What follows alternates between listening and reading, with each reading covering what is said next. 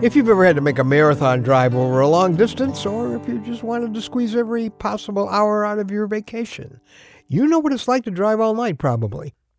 If you're a long haul truck driver pushing through the night, that could well be a way of life for you. Well, for me, that last hour or two before dawn, oh man, that's tough. That's when you turn on the most obnoxious radio station you can find and you blast it. That's when you start doing aerobic workouts behind the wheel. It's when you roll down the window in spite of the 30 below wind chill and the hurricane force winds. What makes the last hours of the night particularly challenging is the truth of that old cliche it's always darkest before the dawn.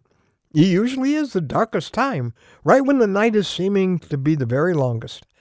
Then suddenly, you start to see that glow on the horizon. The glow gets steadily brighter. It starts radiating light across more and more of the dark sky, and then there it is the sunrise. Hallelujah! The long night is over, just when it felt like it was never going to end. Well, I'm Ron Hutchcraft, and I want to have a word with you today about the good news about your dark time.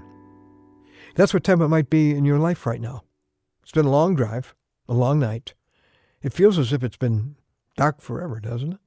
In fact, it just got even darker. This is as bad as it's ever been. You're fighting hard to keep driving, especially when you feel like just giving up on the trip. But God wants to put a little glow in your dark sky right now. If it's getting darker, that means sunrise is coming soon. God has given you his word in this promise. Weeping may remain for a night, but rejoicing comes in the morning. It's no secret that I like pictures of spiritual truth.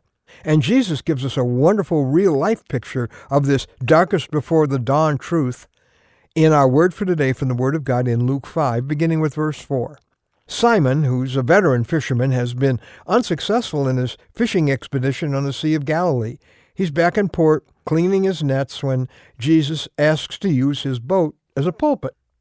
Then Jesus said to Simon, Put out into the deep water and let down the nets for a catch.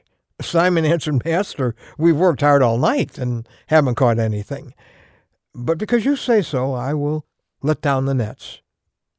Well, it may be daytime, but it's dark time for Simon. Yeah, he's done everything that his great ability and his vast experience know how to do in order to bring in a catch, and all his efforts to succeed, to change the situation, they failed. Sound familiar at all? He is, in fact, accepting failure and, at least for the time being, giving up. It's dark. But the light is just about to dawn. The story concludes When they had done so, that is, let down the nets, they caught such a large number of fish that their nets began to break. The most amazing catch of Simon's life. Now, here's a principle of how Jesus works a night of failure often sets the stage for a day of fantastic results if you don't give up, if you keep fighting under the orders of Captain Jesus.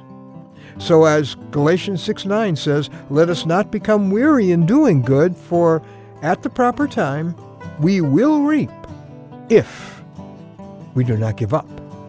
God uses the long dark night to accomplish some important spiritual changes. He wants us to have those times when no human answers, no human consolation, no human heroes, no human efforts can change things. He's bringing you to the end of what you can do, the end of anything you can even think of doing, because that's the beginning of the things only God can do. First, He has to get us out of the way.